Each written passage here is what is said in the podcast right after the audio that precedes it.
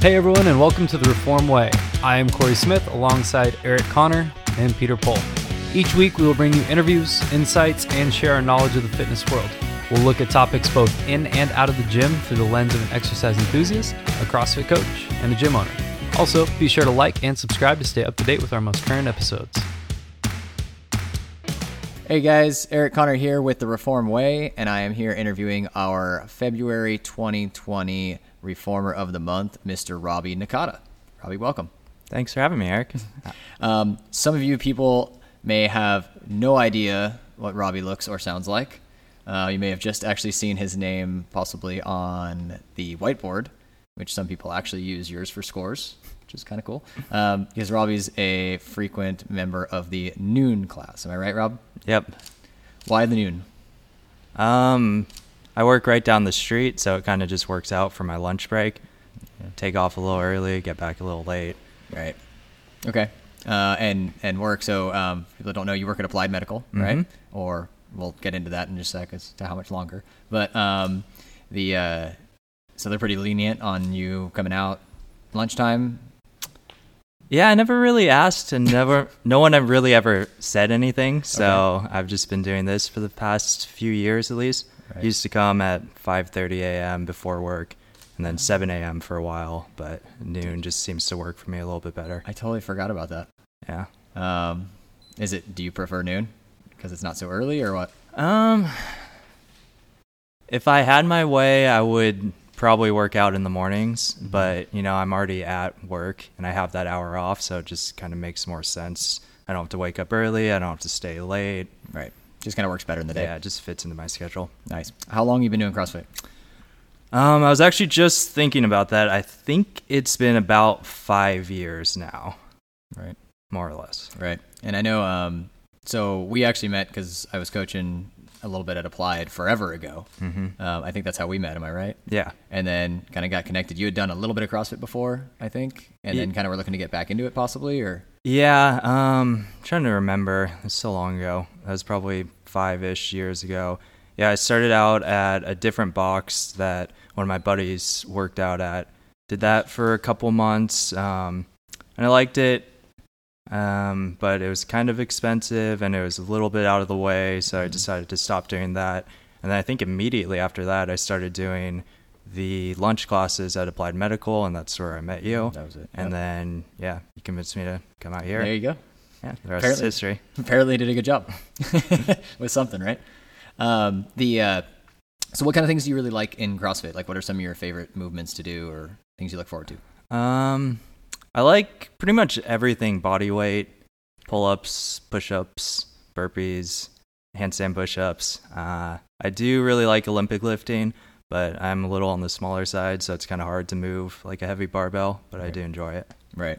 So it's enjoyable. The um, fun fact for people that haven't seen Robbie do handstand push-ups, I don't have no idea how many you can do in a row. It's probably well over 30, probably closer to 50. I think I did 60 once. Holy hell. And um, the other fun fact about that is that Robbie is one of the only people that likes to rest on his head and shake his hands out. Am I right? yeah, that's right. It's a good visual. Yeah, Uh, I have a really big head and really short arms, so it works pretty well for handstand push ups. perfect. Sounds like you're made for him. Um, other side note too, uh, you recently did Tribal Clash la- this last summer Yeah, uh, with uh, with the te- one of the teams, one of the reform teams. Did you enjoy that? yeah, that was really fun. Yeah. Yeah. What did you like most about it? Mm. It's fun just doing workouts on the beach. It's kind of just a different environment and it Right. pushes you in different ways. Yeah. No, I totally agree. The um, so uh, another kind of cool thing about Robbie that a lot of people don't know. Rob, tell me what uh, what you got going on coming up. Like, what's what big life changes are you doing? Um, so for anyone who doesn't know, I've been living in a van that I converted for the past eight months. Okay. Um, and I actually recently put in my notice at work, so my last day is this coming Friday. And I'm going to be hitting the road with my girlfriend, and we're going to be traveling the U.S. for, I don't know, maybe five, six months. And our goal is to get up to Alaska and just take our time going up the West Coast and just seeing all the sights and enjoying life. That's super cool. Uh, what kind of what spawned this interest? What made you really think this was a possibility? Like, like Yeah. What? How that happened? Um, well, around the same time that I got into CrossFit, I started rock climbing and doing a lot of backpacking. Um, and so that pretty much took up most of my weekends for the past five years. And I just got kind of tired of, you know, doing these four or five hour drives Friday after work and then coming back Sunday at 10 o'clock and then going back to work and starting over. And I really just wanted to do something a little more extended. Um, and I know to a lot of people living in a van sounds kind of weird, but it's actually it's pretty big in the climbing community. There's a lot Yeah. of people that are doing that. Um, so it just it seemed to kind of make sense. So about two years ago, I bought a van, started doing all the conversions, pretty much turned it into um, a little mini RV. I did all the work myself, and yeah, finally ready to actually hit the road. That's so rad. Are you really looking forward to it? Are you really excited? Um, I am really excited. It kind of goes back and forth, um, being a little nervous now that it's actually happening, not having an income and just being a bum, but Yeah. still looking forward to it. Uh, I mean, it's it's probably very mentally freeing, and obviously you'll know better when you're in the middle of it. I would imagine. Yeah, yeah, just the ability to, you know, drive wherever you want, and that's where you're gonna live for a short period of time. It's awesome. That's cool. Do you have plans of where you're trying to stop on the way to? Uh, so it's West Coast up to Alaska is the plan for right now. Yeah, yeah, we're doing about like a month going through the desert um, in like Utah and Arizona and a little bit in Colorado. But then we're doubling back to California and then driving up through Oregon and Washington and then Canada and then all the way up to Alaska. And we have some friends that are meeting us along the way at different places and we have all kinds of trips planned. Nice. And uh, like, how is it living out of a van? Like, what are the unique things that you didn't think about? What are the different things? Like, is it easier in spots, harder in others? What? It's not as bad as you would actually think it would be. It's, you know, I have a bed in there, I have solar panels on top, so I have electricity, Oh, I have a fridge, I have a stove. Um, it's got pretty much everything I had in a normal house, except much more compact. um, and once you're kind of in the van and parked for the night, you kind of forget that you're anywhere. Like Right. it could be anywhere. Um, so it's really not as bad as you would think.